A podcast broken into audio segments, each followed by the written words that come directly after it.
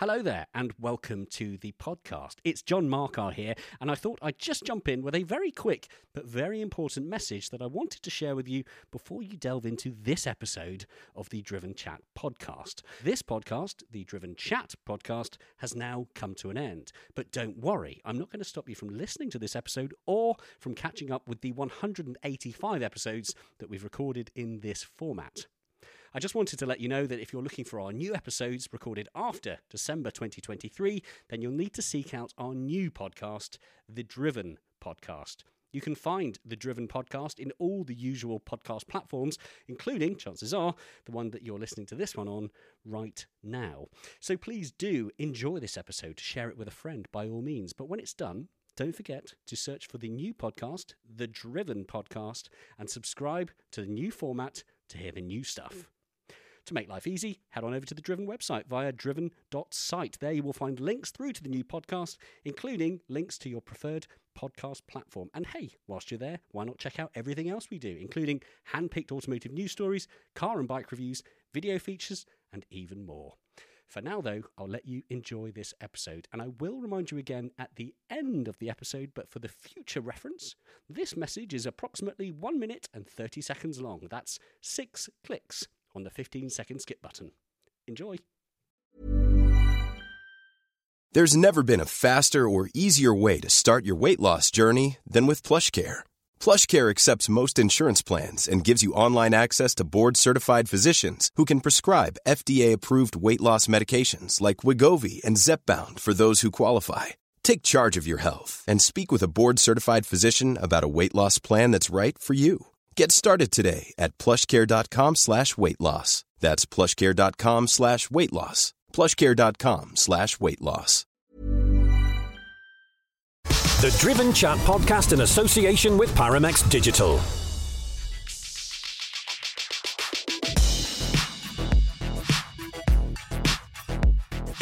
Hello there, welcome to the first ever Driven Chat podcast. This is the podcast extension of the radio show Driven, which you can hear every weekend on Talk Radio. It is the companion of the Driven Chat video feature, where you'll be able to see a superstar in a supercar that turns into a portable chat show studio. And it also has a, what do I say? We've had a companion, we've got the, yeah, the sister show to the Driven feature, where you'll be able to see members of the team taking out really cool cars and doing ridiculous things. Something that we have done this week, incidentally, which we will talk about today. So, who are the team? Well, I'm absolutely thrilled to be able to welcome them. Hi, I'm Andy Jaye. Hello. Hello to you. I'm a broadcaster. That's pretty much all you need to know about me. Thankfully, I'm the one that asked the questions. The brains are sitting in front of me. I'm saying the brains. I, I really need to maybe say the brains, two brains and a pair of legs, because Mr. John Quirk has got his shorts on, and I'm so distracted by the pins that it's. They are good I, pins. I can barely think.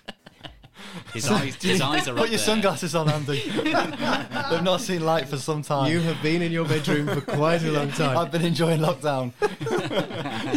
So John Quirk is the uh, so we we have a little catchphrase here, which is that we're a broadcaster, a journalist, a photographer, and a man with car in his name. So the journalist part of us is Mr. John Quirk. Hey JQ, How you doing, buddy? I'm Good great, man. Apart from the legs, of course, I'm I'm in I'm really good shape. Thrilled to be here. Yeah. Love to get our maiden podcast underway.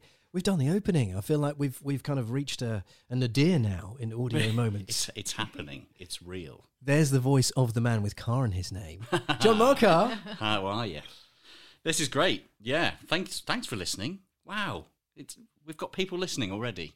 It's very exciting. And they're probably going, get to the car bit. We're Yeah, here for the about the cars. cars. We're here for the cars. the cars. Well, Amy Shaw, car photographer par excellence, Hey there. and uh, additional member of the team. Today, uh, well, today, this week, Mm-hmm. you've been panning it around a 600 acre estate in a rather special Mustang. That I have. So it was the 50th anniversary uh, Bullitt, and I have to say that I did feel nearly as cool as Steve McQueen, but I don't know if anybody can ever really feel that cool because, I mean, come on, have you seen the film? Yeah. That, Mm, I mean, yeah. yeah. He's like my ultimate man totem, Steve McQueen. Is he? yeah, it doesn't matter who who comes along now. It's just it's always going to be McQueen. Man totem, I feel, has a very different meaning in your head as it does to mine. Yeah, I'm trying to visualize that. And uh, He's just he's just my idol. I just think he's just so cool. He raced dirt bikes in sort of Southern California. He's just an amazing actor. Like so stylish. He, he, I mean, he's up there with Paul Newman, and that, and and there's the list. That's very cool. I mean, cool so hang on, which who is it? It was McQueen that raced at Le Mans, wasn't it? for the film. for the film. yeah. Just just for the Just- mm. film. yeah. Who's that? Was it Newman that raced at Le Mans properly then? I think Newman's done it properly. Pa- Patrick Dempsey, most recently. Yeah, yeah. Well, he also done it. Oh, yeah. he's, he's done it. I think he, he's he's podiumed in Le Mans, Yeah, and his team. and he owns a got- team. Yeah, yeah. So, uh, I've chatted to Patrick Dempsey on the grid. Ah, That was when I've hosted Le Mans before. Gosh, here we go. All about me. All right, yeah, I'll yeah. just do the, that's what I've come for. I got, I'm going to drop a couple of names because they're cool names. One of the one of my first Le Mans broadcast experiences. I've hosted it before for Quest and Eurosport and various other channels, and it's you know it's, I, I like going over there.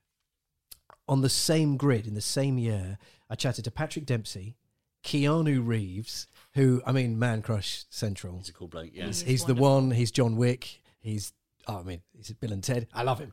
Um, so yeah, so Keanu Reeves, Such range. Jackie Chan. What? Yes, Yeah. that's right. Because Jackie Chan Racing or was it owns, Jackie Chan owns a Motorsport? racing team. Yeah, yeah, yeah. which Alex Brundle raced for. That's right. Um, and Brad Pitt. Though I spoke to all of them on the grid, so that was that was quite. And do, do you know there was one other person in that group who wouldn't speak to me.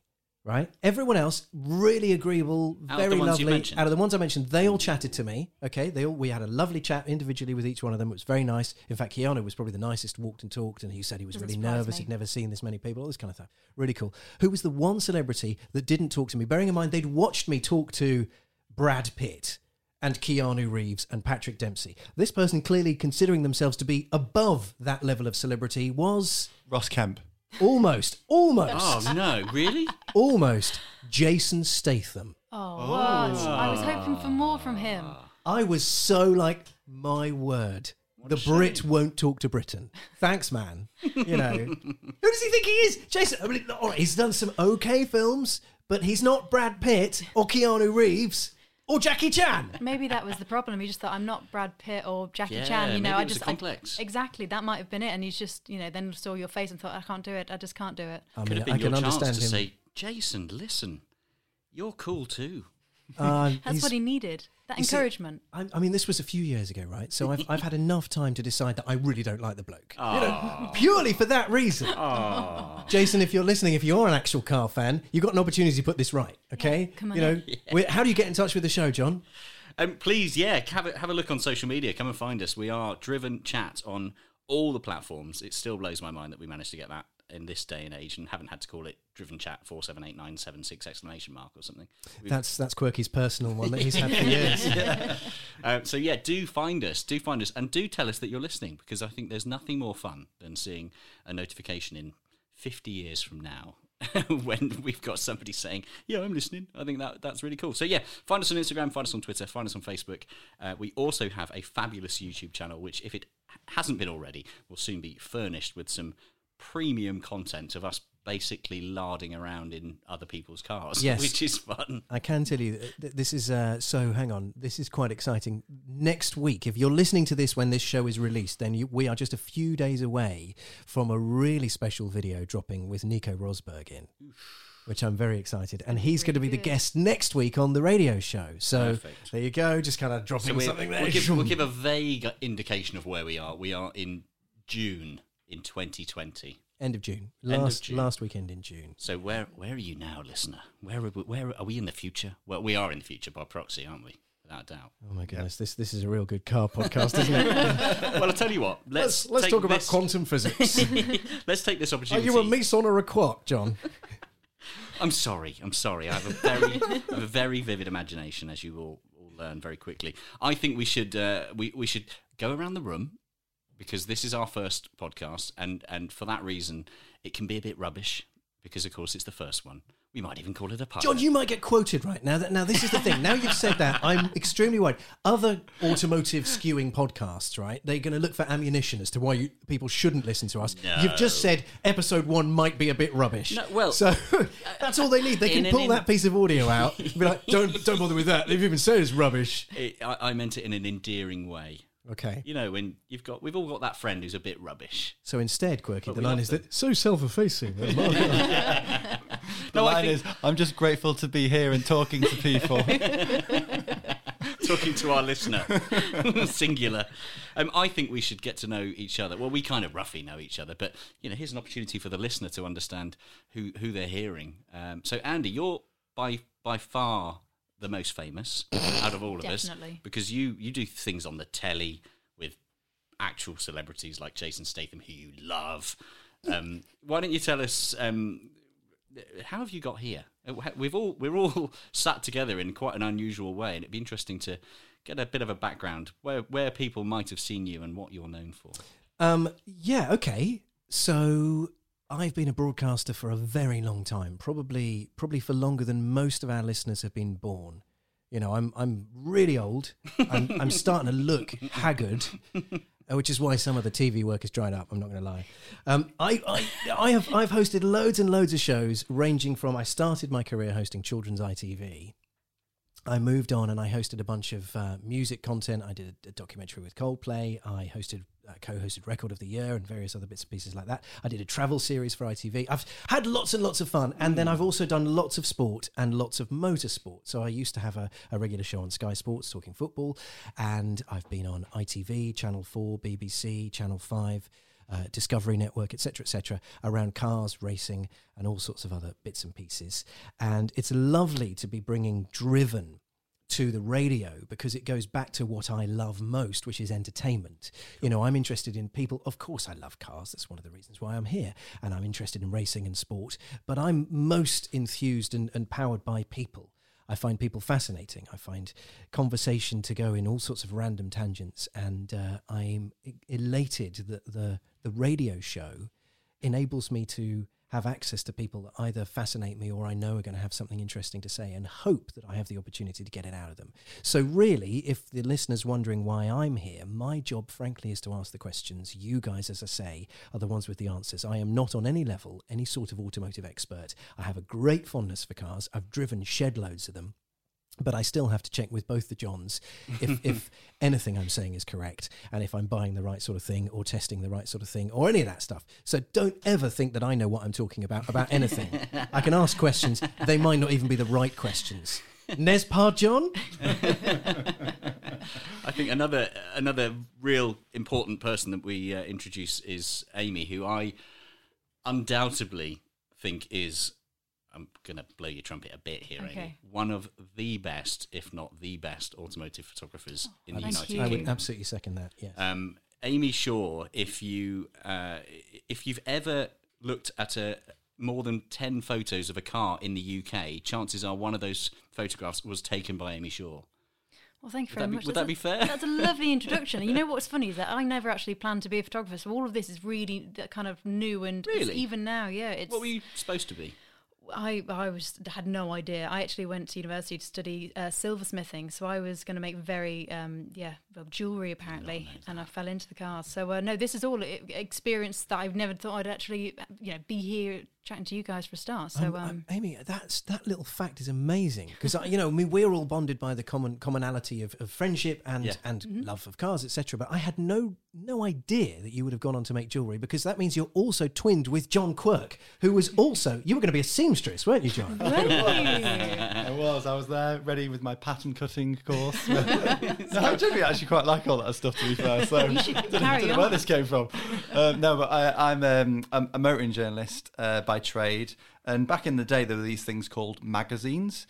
Um, Never where- heard of them. What are- what are those Well, they were like little physical bits of paper You that stuff them? was printed on. Yeah, I used to hold them and sift through them. There used to be like words and pictures in them, and they were really, really cool. Such So novelty. It was, and that's where I basically started uh, my my career in in motoring journalism, and then I moved into sort of digital stuff. So uh, I went into like big companies like uh, Auto Trader, Motor One, um, and most recently I'm I'm working on this sort of industry and government initiative called Go Ultra Low, which is about trying to get people or encourage more people into electrified vehicles because there's obviously big momentum at the moment around um, our own carbon footprints and what we can do to sort of you know make this world a, a better place for for ourselves and our children and it kind of feels uh, you know a, a, quite on point really but i say this in a kind of conflicted way because i still obviously want petrol power to exist and racing to exist and, and carry on and thrive. But there's there's probably going to be a balance that we've got to got to strike, uh, you know, in the future. Um, but what about you, Mr. Marcar? I'm sure there must be uh, much more to your talent than just having car in your name. we have got this wonderful strapline um, of a broadcaster, a photographer, a journalist, and a man with car in his name because my name is John Marcar, and it is real, as I keep telling people. Um, but yeah, no, I, there is more to it than that. I uh, my my background has been less um, initially less on the kind of broadcasting media side. It was more on the events world. So I started out running car control days and track days about a million years ago. Uh, back in 2008, I think it all got started. And then from there, I went on to basically by a series of amazing flukes, ending up doing all sorts of things in and around automotive, but it all started with track days. So a friend of mine, who was a journalist, came along to a track day with a new M3, threw me the keys, asked me to have a drive. I, I said some lovely things about it. He asked me to write those lovely things down. I was all of a sudden accidentally a freelance motoring journalist, um, and uh, just through meeting people doing really fun things. I'm, I'm one of these annoyingly lucky people that is just surrounding myself by doing fun things. I knew always knew that I wanted to travel with my work. A bit like you, Amy. I never really had a plan of what I wanted to be or what I want to be when I grow up. It just seems to. I, I just honed in on a few things that I liked. I love working with people. I love talking to people. I love traveling, and just by meeting people with those same sort of interests, I've kind of got myself through quite an interesting career. So you might have heard of the Gumball 3000 Rally. Um, I was head of production for that for a good few years, which was really good fun. Um, and you're uh, still alive to tell the tale. I'm still alive that's, to tell more the tale. impressive. And let me tell you now, because everyone in the world, when I mention that I was behind the production of Gumball 3000, they will all say, "Oh, that must have been the best job in the world. You must have driven some amazing cars." And isn't it amazing that you're not dead? Yes, absolutely. The the thing is, it, was never going to be the cars that were going to kill me. It was the hours that I worked to get that production done. It was an absolute feast. Uh, so yeah, we did that. Uh, I did that from 2012 all the way through to 2015. Finished with a bang in Las Vegas, and then since then I've gone on to do other win wonderful things with brands like Car Throttle, um, just various media people all around the world.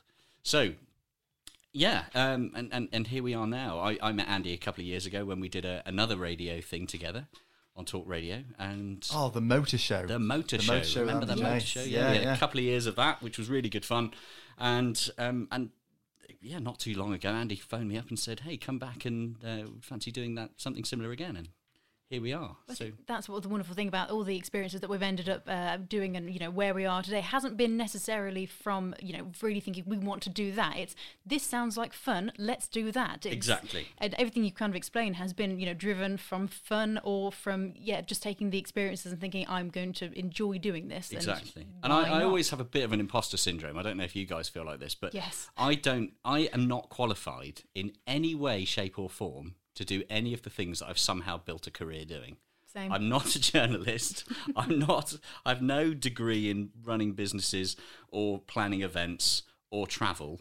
I now run a company that runs events and travel all over the world. But you have got car in your name, so that's all I need. You know, that's it. win. That, that- was I tuned out to everything you were saying then, John, because I heard that you had car in your name, and I was sold. And then you kind of waffled for uh, looks like about half an hour, and then and then I come back to the car in your name, and I'm back. I'm back with you. Do you think if my surname it. was Taylor, I would be like Quirk, Not interested. A, Not interested. Taylor. No, no, No.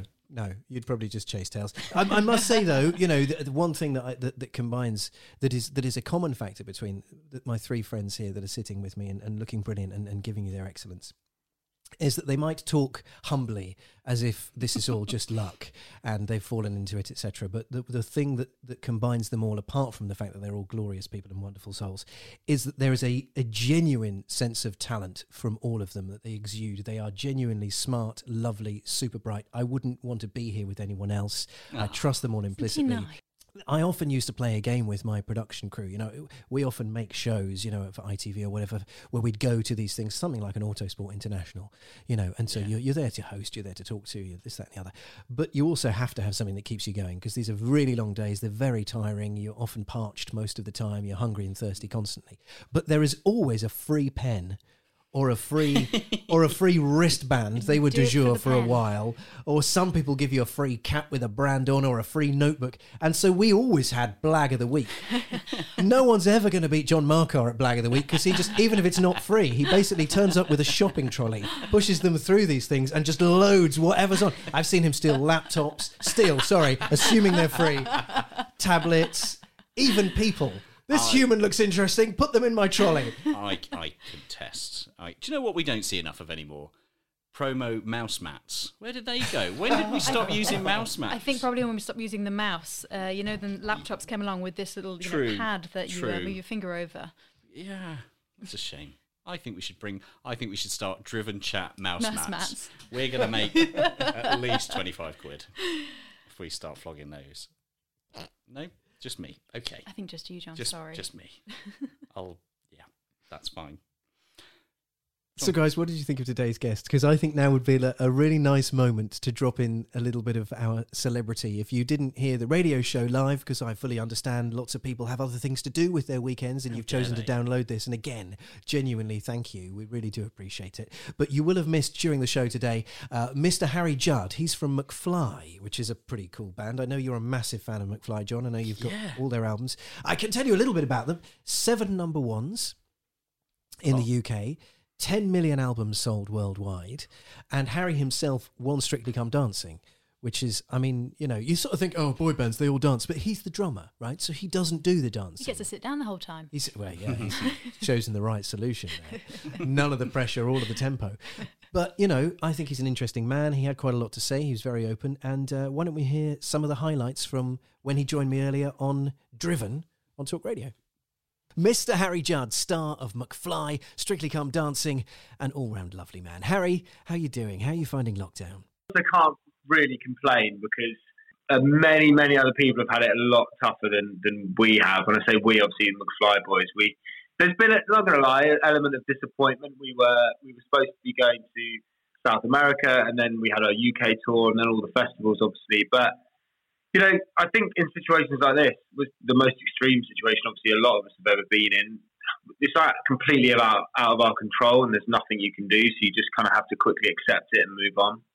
I mean, when you look at the timeline of, of your career, because you started so young, you know, you were you were just a bunch of lads when McFly started, and you had this amazing success, and so much followed. It wasn't just about performing music; you were also in TV shows, and you were in films, and you were doing all kinds of different things. And then, of course, the band had a bit of a break, had a short pause, and, and you almost immediately threw yourself into going on Strictly Come Dancing, which, of course, you won, which was amazing.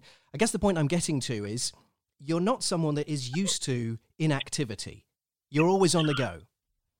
Yeah, that's true, and and it's something I struggle with. And actually, the second part of my sort of adult life is there's been a lot of kind of moments of inactivity. You know, um, we after Strictly we did some touring, and then we did McBusted, and then after that there was quite a big gap. I mean, I had children, which kept me busy, but yeah, I personally find it quite hard not when I'm not busy. Um, and yeah, so it's um, for me, it's realizing because from the age of 17 to like 29, 30, I was just so busy. And suddenly when it stops, you think, oh, I've got to love a break. But when it, after a few months, you're just like, uh, what am I doing? What is the, what is, what is the purpose of life? Like you start to think all these things. So for me, it's, it, you know, really realizing that I have to keep myself structured, keep myself busy, have a focus, stay present, you know, all those things. Yeah, I mean, a break is fine if it's on your terms, isn't it? But when it's when it's something that's been forced on you, like we're all going through right now, it's it's very challenging. Have Have you found during this period that you've sort of set yourself at least a routine? You know, is there something that you're being kind of regimented about, just to kind of keep Yeah. yourself on a level? Yeah, and exercise massively helps me with that. So uh, me and my wife just kind of take it in turns each day. Um, so one of us will do some exercise in the morning, whilst the other one's with the kids, and then trying to, when I'm with the kids, trying to stay fully focused on them and not have kind of external distractions. Which I'm not going to lie, like I, I fail at. You know, this, it's our, our phones are constantly beeping at us, and um, but yeah, trying to give the children time, and then so yeah, exercise, time with the children, and then time to yourself. Um, yeah, it's it's kind of with an hour a day of exercise, yeah, around that is you're at home. So it's kind of it's been yeah trying to get into some sort of routine, but not always. I mean, I'm not going to lie. There's been many afternoons where you know I've just put on a film for the kids, just like oh god, just just whack on Moana for the fifteen hundred time.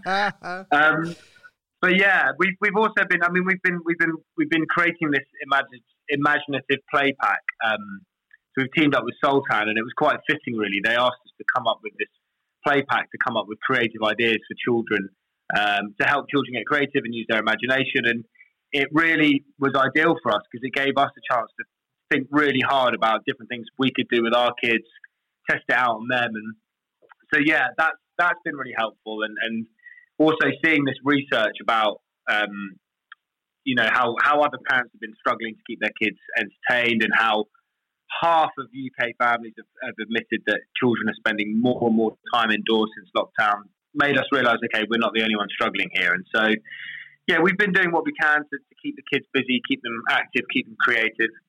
Do you know, that's really nice to hear. And I, and I, I don't mean this to sound kind of condescending in any way. I'm a dad myself. I'm quite a bit older than you, obviously. But to hear that you've actually been actively involved in this pack, because when I read the information about it, I thought this sounds really lovely, and you're probably just the celebrity names that will help get it out there. But actually, if you've been testing it yourself and you've been involved in it from inception, that's that's great to hear. That's not just an endorsement. Oh, me and, that's... yeah, yeah. Yeah, me and Izzy literally have been when the kids have been going to bed. We've been sat down. It's given us a focus as well. You know, we sat down and come up with a long list of, of ideas and, and then made that short list. And, and yeah, we've come up with, with well, it's, it's, four, it's in four sections. So there's about uh, 12 to 15 different activities that we've come up with um, that we felt were the most effective ones that we tried with the children. And um, yeah, it's been, it's been fun and it's been rewarding. And, and I find that it's, it's enabled, it's given me a focus with the kids, not just sort of standing in, in the garden or in the park with them, just watching them play or doing the same old thing. It's, it's, it's given it's been fun for, for us as well.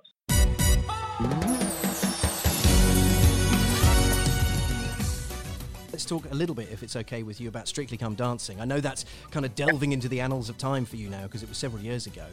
But nonetheless, you went out there, you smashed it, you won the thing because you started off doing the um, the comic relief version, didn't you? And sort of you had a taster for it. Yes, yeah. Well, I yeah I did it. I think it was Children in Need. Children actually, in Need. Yeah, sorry. It may have been relief. I'm not sure. Um, but I, yeah, I did that. Had a taster and thought I'm never doing that ever again because it was the most terrifying experience of my life. And then they asked me back to do the main show, and I was kind of, I just kept saying no. I just kept saying no. I was like, just remembering those minutes build up before the live, you know, children need special I did, and I was just like, that was horrific. That was so terrifying. I never want to have to experience that again. Plus, that was a pre-record; it wasn't even live. Wow. So wow. knowing that doing the main Strictly live show was going to be live, live, live, you know. So I eventually got persuaded by mainly by Tom um, and, and, my manager, and obviously I don't regret it. But it was it was one it was a huge challenge. Um, more than anything, not just the learning to dance that was pretty stressful because you had that the Saturday, you had this sort of routine of, you know, Sunday was a bit of a day off, but I, I'd rehearse on a Sunday. I was the only one that year that would rehearse. I didn't have a family then, so I would just get try and get a head start. And you know, you build up each week of like trying to learn the dance, trying to make it look good, and then the stress of the, the Saturday coming, and so yeah, it was a very consuming period of my life. But ultimately, it was worth it. And I think that my main takeaway from Strictly was two things: was to never shy away from a challenge. I was proud that I said yes and I did it because then because the results were good. And then also anything I do now post Strictly that I'm nervous or I think, oh God, this is so nerve wracking. I think nothing can be as bad as Strictly. If you can do Strictly Come Dancing final live, then you can do anything. Absolutely. Absolutely. And how are they going to do it this time out, though? Because you, you can't really do Strictly Come Dancing with social distancing, can you? I don't see how you, you can. I mean, there. No, I mean I can't think of a single. I mean, there are some of the Latin dances they do side by side, and they don't have to go and to hold together. But the only way I can imagine them doing it is if they, whoever's paired up, they they go into a bubble. You know, so the pro dancer becomes part of that the celebs family bubble, and that that will wreak even more havoc with uh, with potential, you know, unrest amongst you know what I'm alluding to. Yeah, absolutely. The tabloids. Yeah. the rumors. But I can only imagine that, yeah, the, they could do sort of bubbles, you know, each each pro joins the family bubble and, and vice versa. I, I don't know. I mean, that would have been the uh, family bubble is quite interesting. You're talking about the pro dancer moving in with the wife and kids. Yeah, that could be great. Hiring for your small business? If you're not looking for professionals on LinkedIn, you're looking in the wrong place. That's like looking for your car keys in a fish tank.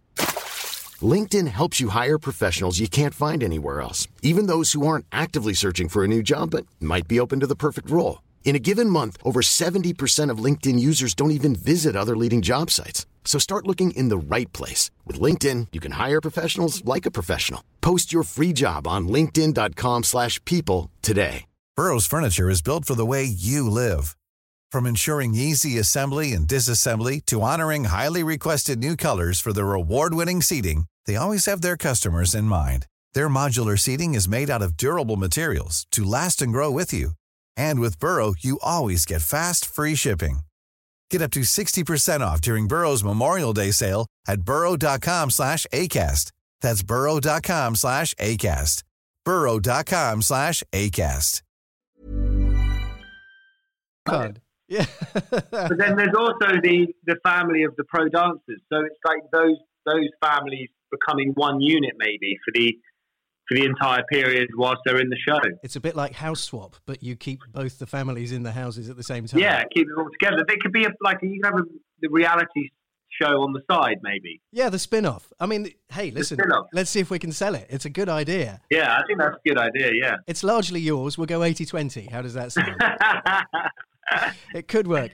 Now, Harry, the show is called Driven, and, and that's partly to do with we love talking to people of, of note, people of success, people of celebrity about what drives them. And, you know, I've, I've sort of already listed off so many of your achievements. You've done so many different things. What is it that keeps you going? What is it that gets you up in the morning and just inspires you to carry on? Because a lot of what you do, as you've alluded to, involves a fair amount of nerves, putting yourself in situation where actually it's quite frightening. I think the main thing that inspires me, I, I, I genuinely consider myself fortunate, like very lucky to, to be in the position I'm in because the, the thing that inspires me the most is the, the people around me. So my, my bandmates, we're all in it together. Um, you know, the hardest thing I've done in my career is anything that when you're on your own, you know, and, and facing things on your own. So being around, surrounding yourself with inspiring people like my bandmates, incredibly talented and driven individuals that, that kind of inspire me to to keep wanting to do it, and also people that I just love and get on with so well. It's it's just fun. It's just so fun. So that's the one thing I'm most grateful for. Putting aside any of our success is the one thing I always take away or say to people is I spend 90% of my time just laughing when I'm, you know, being in a band. And so if you can achieve that, then uh, well, I, I don't know if you how you can achieve that in many jobs, but it is that's why I just feel so grateful. And, and there's no question of keeping going. It's it's just I love it. So um, and I love it because they're just you know great mates and and very talented people to be around. So I guess it's a bit of insecurity as well that keeps me going because it's that thing of like I need to be better. I need to keep practicing my instrument. I need to keep you know, we're going out on tour soon. I need that's a, a goal I have. I need to make sure I'm good enough. And I think all of us in the band feel that slightly. Same thing with Strictly Come Dancing. That that fear of want, not wanting to be bad at something, and, and that fear of, you know, I don't know if this is a good thing to live by, but it is partly that fear of, of failure and that fear of not being good enough that drives me, I guess, as well. You're listening to the Driven Chat podcast. That was Harry Judd there. That's what we call in the business back refing, incidentally. Now, while you were listening to Harry Judd, John Marcar and John Quirk were, they were listening to Boy George hits, and Amy and I were eating chocolate. So we can't remember what Harry said, but he was a lovely man. Yeah, and he seems nice. We're big fans. Yes, we are. Yes, but I tell you what, this is a car podcast, and the one thing we haven't really done yet is talked about cars. No, about half an hour much. in, we should probably start. yeah, let's let's quirky list some cars quick. well, well, what have we driven though, folks? Because I haven't been privy to any of this sadly this week because yeah, I wasn't uh, I wasn't able to, to join a, this massive party. We had a great time really on Monday. So uh, yeah, Andy, you were in something I'm quite jealous of actually. Yeah, uh, yeah, I was in I was in a white. So that was the only bit I really didn't like about it. I was in a white uh, Alpine A1 110S, I think it was. Yeah, it, it was. The, it was the posh one. Yeah, super. the sporty one. I the liked sporty it. one. I liked it a lot. Yes, I yeah yeah yeah yeah. So um, quirky, yeah, quirky. Give us the background to the Alpine. Well, they're, they're basically the, the, the French 911, aren't they? I mean, this was a, this was a car originally conceived in the in the 60s. It's got loads of rally provenance, and then Renault, in its infinite wisdom, has re recreated Alpine as a brand and the A110 is in homage to that car from the original car from the 60s, and it has a very similar silhouette, um, and it feels really relevant for this time because it's quite compact, as I'm sure you'll have you'll have felt. Um, it's still mid engines, but it's got quite a small compact engine. It's only a 1.8 liter turbo, um, but it has this sort of liveness and athleticism uh, to it that makes it feel really really fluid. And because it's so compact, you feel like you can actually really exploit you know its full potential on on a B road or on Yeah. an A road. And I think that's the difference. You know, we're talking about supercars now that are into sort of five, six, seven hundred horsepower, and it gets to a point where you're like, do you really need that? Is it really all about? Is it more about power and, and weight? And this is definitely in that sort of uh, Colin Chapman Lotus philosophy of adding lightness. It's about you know bringing it back to the core of what what the vehicle's about. Take Ju- the weight away. You're so right, John. I mean, of course you're right. You're, you're John Quirk, but you know the thing is, you know, like I say, not a car expert, but have driven a lot of cars. So the car that I likened this to mentally the whole time I was driving it was um, McLaren 570.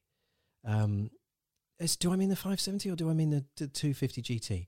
No, I think you're absolutely right there, dude. Because it feels like a, a mini hypercar, a Yeah, little mini it- supercar It, in did, every it did. It had that fit. You know, they're, they're, they're, they have the similar poise. They're the sort of same sort of height on the road. Very kind of similar feeling steering, lightness, all of that stuff. And what's interesting is, you know, you're looking at many tens of thousands of pounds difference in price. And 100. Well, well, yeah, It's a, Yeah, it's a very, on, very, really, very differently priced car. they are. yeah, They are very differently priced cars, but I know what you mean in the sense of your position in the car, how it surrounds you. yeah, It definitely feel it feels like a driver's car. In the driver's seat, it feels as if everything around you is there to be. It's a cockpit environment rather than a utility environment. It's stripped back so that there's nothing luxurious about Yeah. it. You know, it's, it's stripped back so it's you and a steering wheel and some flappy paddles. Yeah. Do you know what I mean? And, and, and some tyres that you feel very, very close to that are gripping the road. And the Alpine, I mean, just, you know, won't kind of wax lyrical because you guys are the ones with the words. But at first, I was, I was a little bit like, oh, okay. I thought this was supposed to be like the greatest driver's car ever made. You know, what's all the fuss about? Because I was driving on motorways and, I- and, and, and I was therefore picking holes in certain things. The Bluetooth was rubbish. It kept choosing to not allow my phone to play and not make calls. Take sounds a silly thing to say when you're testing a car to drive, but actually, you know, it's the basics. Let's get the basics It's right. a crucial first impression, isn't it? Another little thing: there is no way to rest your your right arm on the car door, and when you're that low down, and when you're you- you're in a sort of muscle stance.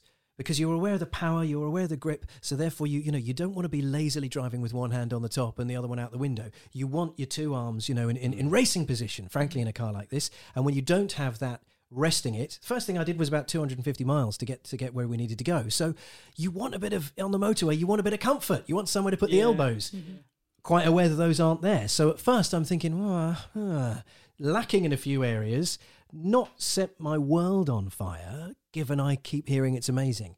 However, on the way home, my sat nav and my personal choice was I wasn't in a rush, so I could whack it into sport mode and enjoy the B roads. And oh my goodness. I mean, then I genuinely fell in love with it. I thought, wow, this is it's staggeringly brilliant on a country road. I mean, it's ju- it's it's engrossing and gripping and thrilling, and you know, I was exhausted and it woke me up. But it was really great. But a, I can't afford it, and b, if I was spending that money, Mm-hmm. Porsche do a, a, an equivalent. You're absolutely right, and I think that's one of the things that we said when we were together on that day, playing with playing with the cars. it is a wonderful thing. I think I completely get it. I get why people like them and why people want to drive them and what it's been designed for. But as you say, there is that other brand that do another similar sized car, starts with a C and rhymes with Playman, and I think I I if if it was me and my money, I I am I going to the Porsche dealership for the Cayman S or am I going to the not Renault dealership to buy the not Renault Alpine? Um, no, I, am going to go to Porsche. I'm afraid. I was lent a, a Cayman S for about three weeks. Yeah, and so I got so I've done so I've done over a thousand miles in both these cars, right? Yeah. and and in the McLaren, etc. Mm-hmm. Uh, and yeah, if I had the money, I would be buying the Porsche. Oh, yeah, me too. And I, well, I, and you're not alone, right? This is this is the crux of what Alpine is is feeling at the moment, in in the sense that they had their first year of sales, and I think they sold globally something around four thousand units. Okay. And naturally, you'd expect about three quarters of that to be French, mm. because they're so delighted that this new brand is back.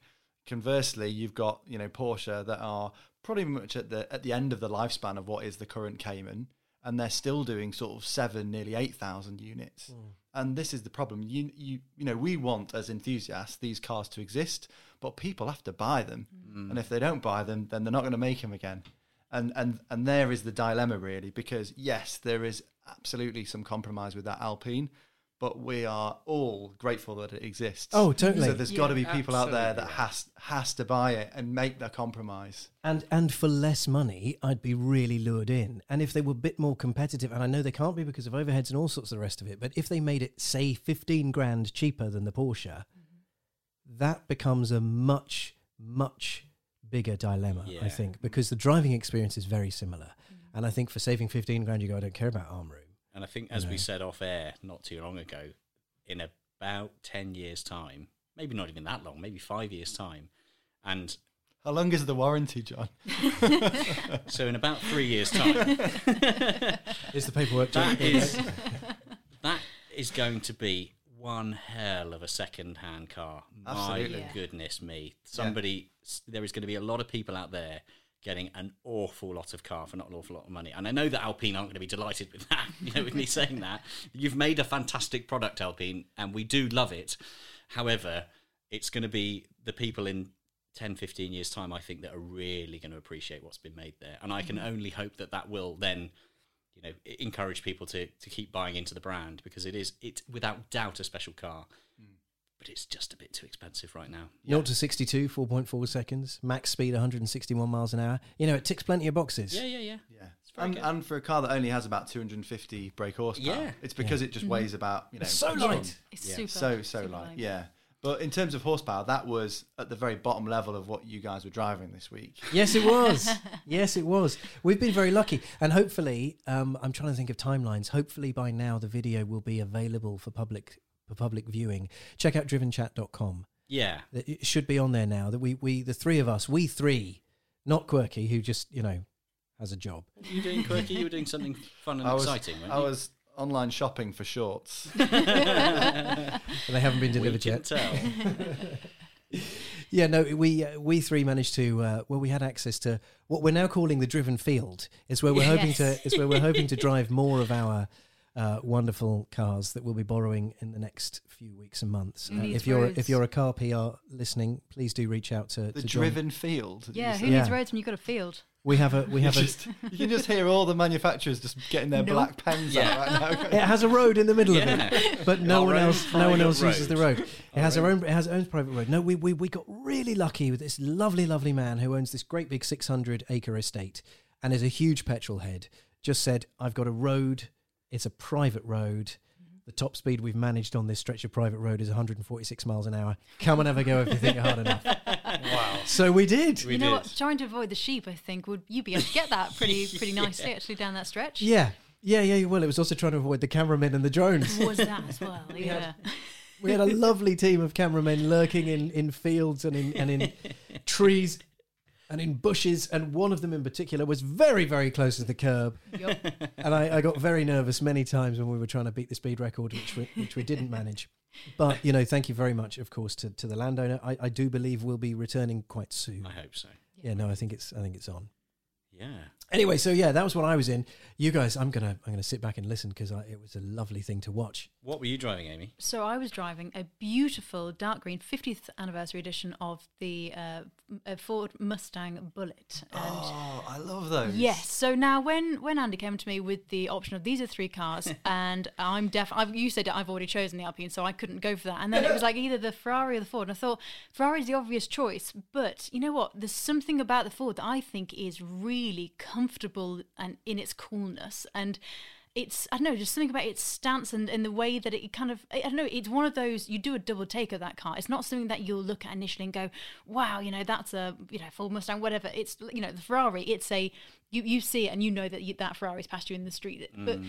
there's something I think really subtly cool about the Mustang, and you know, not only you know classic thing about the classic design as well, but the the the newer, you know, especially the 50th anniversary edition. It, it's yeah, I just think really, really cool, and I really enjoyed it. But you guys didn't didn't drive it either, did you? I just kind of kept it No. to myself the whole day. I sat in it briefly to do a quick video piece with you, and that was about it. But it seemed like a lovely place to be, like Yeah. actual proper seats and in a really weird. So this might uh, this might be actually a negative thing to say, but I think it's great. If you wanted, it's like a, a cool car, which you could also get your kids in the back and you know take your other half on a, a trip.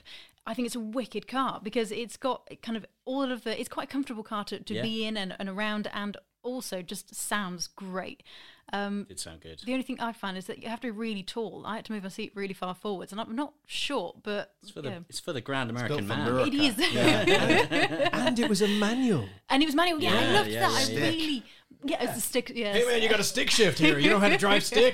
I Is know that, is that, is that a thing in America, right? I know they say stick, right? But do they Yeah. honestly have driving tests that don't involve changing gears. The vast majority of American tests are done on automatic. Seriously? Yeah, so when you So are there different licenses then, or or, or does There are or can you too. pass it? You have an auto or a manual license here. Yeah, but you know how most of us. Well, go when into I did my test, John, I'm so old you didn't even need a driving test, mate. You didn't need to turn up. Well, pretty much. Actually, when I passed my driving test, which was before you had to do a written exam, and I think before automatics were even, you know, they, I think they were a rumor.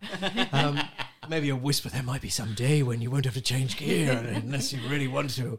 Uh, no, I, I remember I passed my test and uh, and I was like, oh oh great, thank you. That's that's really great. That's uh, you know, it's like pretty much the first in my in my class to have done it and all that. So I felt like yeah. and then my driving instructor went, "You'll probably have a crash within the first three months." Brilliant. You know, I mean, to be honest, an animal would pass this test. And I was like, what? And I literally said to him, well, well, thanks. Did you? That's, that's made me feel great. Did you have a crash in your first three months? Um, yeah. no, I didn't. That was my comedy answer. Uh, no, I did, however, somebody did knock off my wing mirror when I was parked, Oh no. which no one believed it wasn't me. Do you know what I mean? I came back to the car and the wing mirror had gone, and they were like, "Well, it was obviously you." And no, it wasn't. What Just car was it? It was a it was a little mini, just like just like you guys. We've all had a mini. I can still I can still remember the license plate A three two three LPP. Oh, oh, I mean, you yeah. had your window, uh, well, yeah, your your mirror knocked off. Mine fell off my Mini. Um, Ah, yeah, got, they do so that. it's somewhere on the side of the A5, I think. Still, We've we've gone from Mustangs to minis. we have line sorry, lock. yes. We haven't mentioned line lock. That's the fun thing Yes. about a Mustang. I It's didn't got to play- line lock. Did not get to play with Didn't that, but that. um, yeah, No. we'll have to have to take it back and. Uh, No, but I, I, I think you're right. That, that I'm never, I've not really been particularly excited by the new Mustangs ever. Um, but is that because you're comparing it to the classics? Maybe that's almost the- the maybe problem. I, I think because when that the, the newish shape came along Mm. from like sort of 2016ish, um, I remember thinking, oh, actually, for the first time, that that looks really quite nice. And then everyone in the world went and bought one, so I immediately got a bit turned off by them. But that They have become edition, quite commonplace. You're They right. have, Yeah. they Yeah. have. But the Bullitt edition looks Yes. genuinely looks cool. mean. I've got a real soft spot, as I've mentioned a few times before, for green cars, Mm-hmm. And brown cars with green and brown. Green and brown is all. Uh, all I ever need from a car collection is green and brown, and I'm happy. uh, but yeah, it's a it, it is a cool looking thing, and it does look different enough. It doesn't even have a Ford badge. Yeah, which I thought was At one of the coolest bits about it. 'cause Yeah. it- that's what I was. I think I even said in the in the driven feature that it's the lack of that badge is, is confidence in its coolness. It knows Yeah. exactly where it stands, and it's it's Yep. it's proud to, to be to be there. And um, you know, I thought that was one of the actually one of the coolest features about it that you can. Pr- it's gone purely on the design, not needed to have the badge on the front to Yep. to, to say, oh, this is a Ford Mustang. It's like look at this shape. You know what what this is. We don't have to tell you. And Yeah, I think exactly. that is cool. It is cool. But then when we're uh, talking about what we were driving, you had uh, something that definitely stood out from the the others. Yeah. Like expense. It's- I John price tag Marcar. this is a theme, isn't it? He's, he, he always has to be in something. He's gonna- No. little You'll be in the most little bit expensive car every week, nonsense. Absolute nonsense. I I'm I'm from humble background. I know where I, I know where I stand. Um, no, I, I I Andy phoned me up um, a week or so before the shoot and gave the run through of cars, a bit like he did with you, Amy, and said um Alpine, Mustang, uh, oh, and a 488 GTB Ferrari, um, and. I, I just said I don't mind driving the Ferrari, so um, You could have you could have said, "I don't mind driving the Ferrari, Mister Willy Wonka, sir." You know, uh, so yeah, I I um I took one for the team and uh, jumped into the 488 Rosso Corsa Red Ferrari. I mean, Yeah, if you're going to do it, do you, Yeah, it. yeah. Do it- do what, properly. what more do I, what more do you need to say? It it is it is a fabulous bit of kit. It's a s it's an actual proper real life supercar, specced beautifully with the black leather. Um, it's just a great thing. It is a great thing. I am not a huge fan, generally speaking, of turbocharged supercars and hypercars. I I like a naturally aspirated, screaming revvy engine. Um, and I have to say, the 488, you know, I, it, it's going to be impossible for me to pretend there was any real negative about driving it. But it did it did cement that. It was very apparent that it was a turbocharged car. It is you, you do get a bit of lag, whereas with the 458, which is the successor uh, or the predecessor, sorry, um, is is very clearly a Revy F1 inspired engine, and it's. I was lucky. Not so long ago, I was driving around for a couple of days in a 458 Speciale in Saudi Arabia, and it was just the most spectacular couple of days of driving I've had for a long, long time. Um, and then jumping into the 488, it felt just as special in the driver's seat. But for me, the the turbocharged excitement isn't quite on par. And I, yeah, I've done this before with with other cars. I used to own a 911 Turbo. It was a wonderful thing to drive. It was incredibly fast.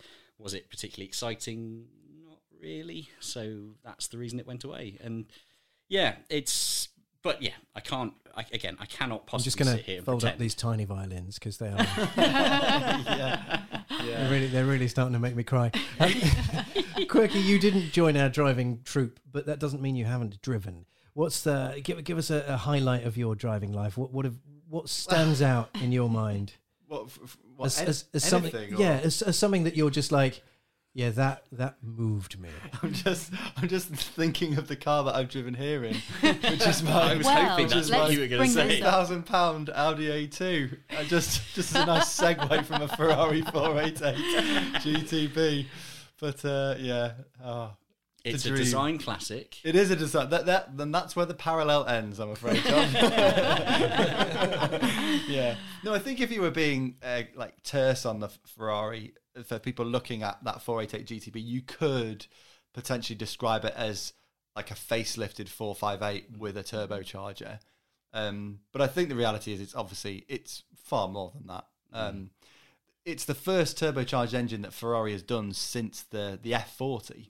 So that's really significant, and obviously it's essentially the same engine that's gone into the, the new the new F8 Tributo, and this this is the engine that is winning every award under the sun. I mean, if we're if we're going to be talking about iconic engines, this this new turbocharged 3.9 liter is it? 3.9. Yeah. 3.9 V8 is is up there. It's up there with sort of you know the Lamborghini V10. Uh, it's it's that good, but um, you do sort of wonder whether is the story coming back to Enzo Ferrari always used to say you'd buy you buy the engine and then we throw in the rest of the car for free, and you do wonder a little bit with this. It's taking that literally. Yeah, yeah. Is, is that is that where it's going? But um, I mean, what a thing, and noticeably quicker. I would say the It 488 is over. so fast. It's uh, yeah, 0 to 63 seconds. And I think the other stat, don't quote me on this stat because I haven't got a sheet of paper in front of me, but it's uh, the one that impresses me with with fast cars. You know a car's fast. It's when it accelerates from 100 to 150. When you're already going a blistering speed and then accelerates.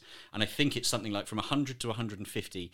It's four or five seconds, which is when you're already doing 100 miles an hour to go another 50 in just a few seconds. That is mind bending. Something you can only try on the autobahn or at a racetrack. Absolutely. Responsible broadcasting.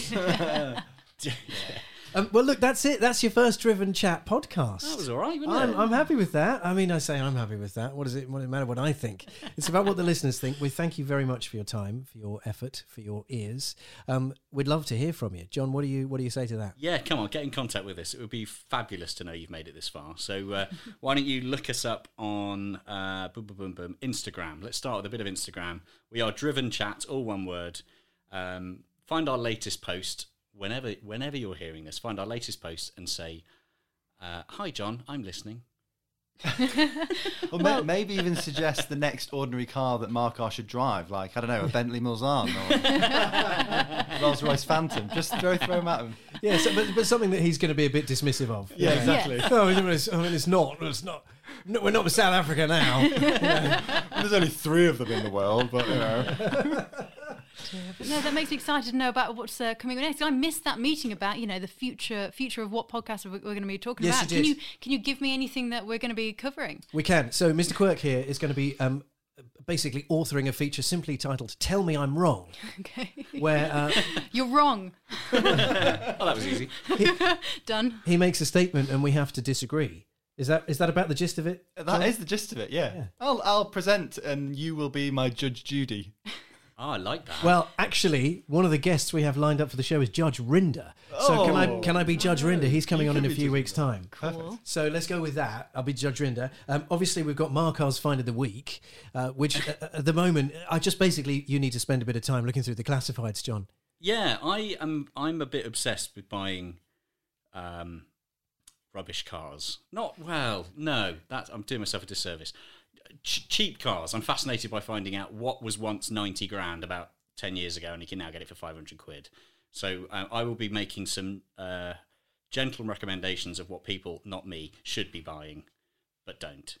We're also going to be playing a game that I'm now going to throw around the room because I realise we should start playing it now. Okay, drive it, own it, scrap it. We've driven three cars this week. We've just discussed them: the Alpine, the 488, and the Mustang. Ah. Drive it, own it, scrap it. I'm going to start with Amy.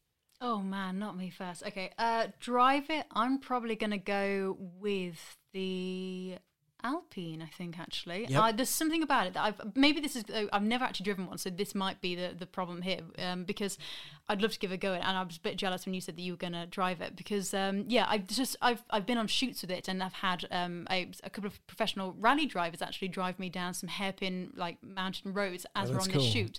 So I've experienced it in the hands of a professional driver, and it was wicked fun. So I can see, you know, I have been experienced what it can do. So I think I would probably drive that. Um, now this is the hard bit because I'm emotionally in touch now with the Mustang. But if I had to choose between own it, scrap She's going to it, scrap the Mustang. She's going to scrap the green I might have Mustang. to scrap the Mustang. I loved, I really loved it, but I think I'd just quite like it one day to to be able to say, yeah, I own a Ferrari. at So the point. Mustang gets the bullet. Boom! oh dear, dad jokes here all week. Mr. Quirk, drive it, own it, scrap it. I would drive the Ferrari. I would own the Alpine because someone's got to, and I would scrap the Mustang. Oh no! But only Mustang- because the Mustang is the best-selling sports car in the world, so there's plenty of them still around. really. Mr. Marcar. I, I do think a similar logic, but I can't agree entirely with you. Uh, so I'm going to, yep, drive the Ferrari. I don't want to own it. I just don't want those bills in my life. Good shout. Um, I, uh, I'm going to scrap the Alpine.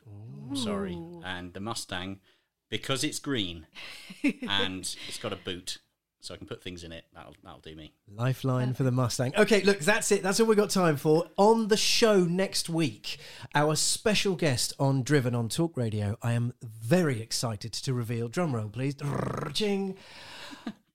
Mr. Nico Rosberg. That's cool. Formula One World Champion of 2016, uh, Germany's finest, Yes. Yeah. I would say. Of, of- of the current crop, at least, you know. I can I can think of one other German that was particularly good. Uh, maybe two. Uh, but no, Nico Rosberg is on the show next week, and I think you're going to hear a side to him genuinely that you will have not expected. So please make sure you lend us your ears next week. We'll see you again then. Tschüss. Bye. The Driven Chat podcast in association with Paramex Digital.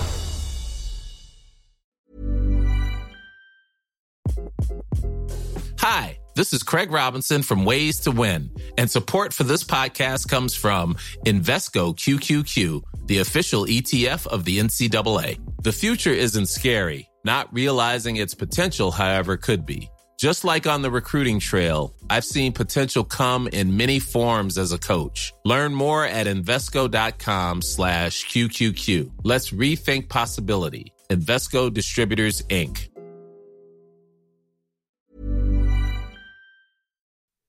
Oh, wow. You've made it to the end. The very end. And it's John Marcar here again, reminding you that this podcast, the Driven Chat podcast, has now run its course and has come to an end. To find a new format, search the Driven podcast in your preferred podcast app or head on over to the website driven.site to find some quick and easy links through to the new episodes in the new formats on your preferred apps.